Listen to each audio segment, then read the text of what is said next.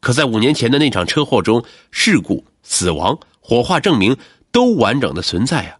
日本保险公司的理赔也在正常进行呢。就在大家一筹莫展的时候，二弟田明阳终于开口了：死者就是田明成。五年前被烧死的是老三田明光。原来，田明成虽然早期在日本创业，开了家保健品公司，一度给自己挣到了不菲的身价。二零零一年，一次偶然的机会，他遇到了在日本留学的薛丽萍。结婚后，两个人生了一个可爱的女儿。二零零五年，薛丽萍准备回国做点小生意，开了家美容店。然而，随着同行竞争的增加，田明成公司的效益越来越差，到了濒临破产的边缘。一旦破产，不但不能给妻子出开店经营费，自己的房子和车子也都要拿去抵债。面对这种情况，薛丽萍打算和田明成一起回国创业。然而，田明成觉得这样灰头土脸的回去太丢面子了。毕竟，在国内亲友面前，他一直都是一个成功人士。无奈之下，薛丽萍自己带着女儿回国了。田明成一个人在日本坚持经营着濒临破产的公司。但到了二零零六年，他终于坚持不下去了，只能坐等破产。在日本，破产无异于死刑，不但找不到工作，连名誉都要受到牵连。于是，田明成动起了歪脑筋。他在日本买了一千多万人民币左右的保险，随后以筹钱为借口回国，和薛丽萍联手，通过伪造车辆自燃车祸，故意害死三弟，然后把三弟身份伪造成自己。去骗取保险公司的保费，为了伪造死者是自己，他故意把驾驶证、手表、手机、钱包等私人物品都放在车上。车祸发生后，三弟田明光被烧焦，看不清面目。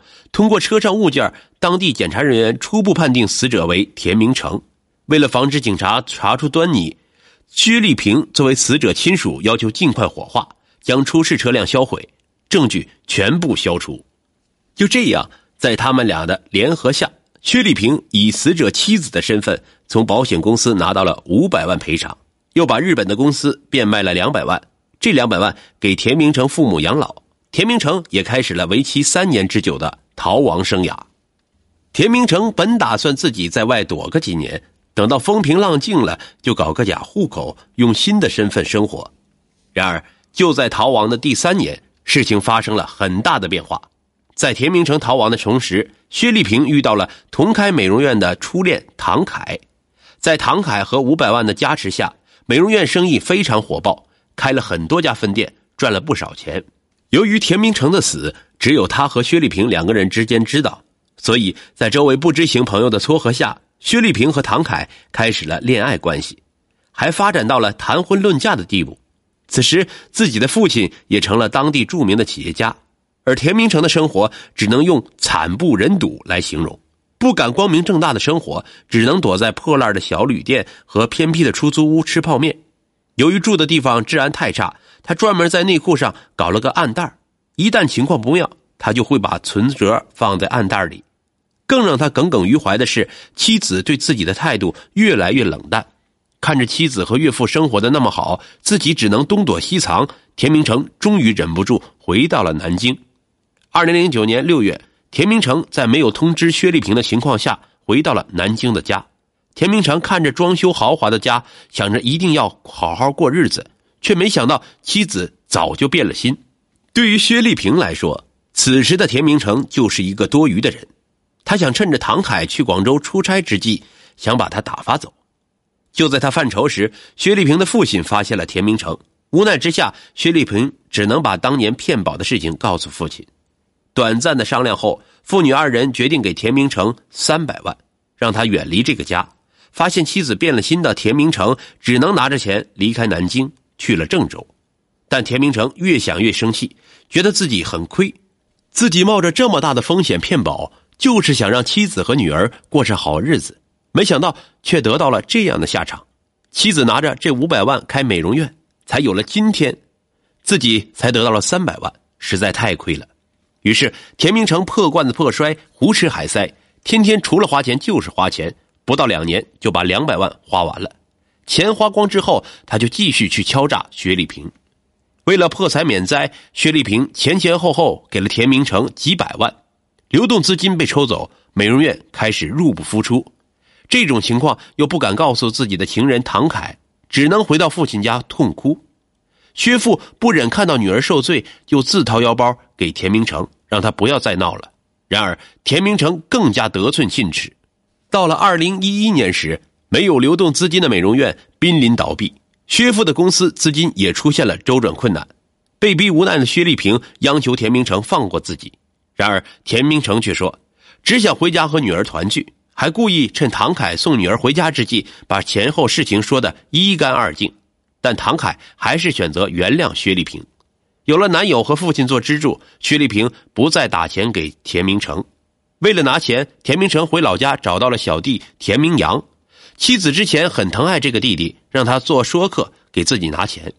在回南京前，小弟田明阳特意给二嫂薛丽萍打了个电话。接到电话的薛丽萍彻底崩溃。他恳求他们不要过来，但田明成依旧坚持，还威胁他一旦不同意，就把当年骗保的事说出来，大家同归于尽。事情到了这个地步，薛丽萍已经无路可退了。看着女儿这么遭罪，薛父决定替女儿除掉田明成。在薛父看来，田明成既然已经死了，只要把他杀掉抛尸，就万事解决了。警察也根本不会知道尸体是谁，毕竟世界上根本没有这个人。再加上薛父已经七十多岁了，认为活不了几年了。为了女儿下半生的幸福，他愿意冒这个险。但由于年事已高，有些力不从心。于是薛父找到唐海，骗他说田明成闹事不好报警，让他找帮忙找几个人，把田明成从薛丽萍家绑到自己家别墅里打他一顿。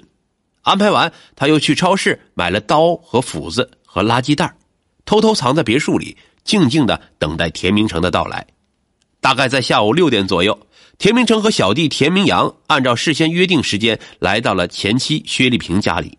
薛丽萍按照计划和他争吵，吵到天黑也没吵出个结论。小弟田明阳觉得这是二哥夫妻间的事，自己不好插嘴，就先回到了宾馆。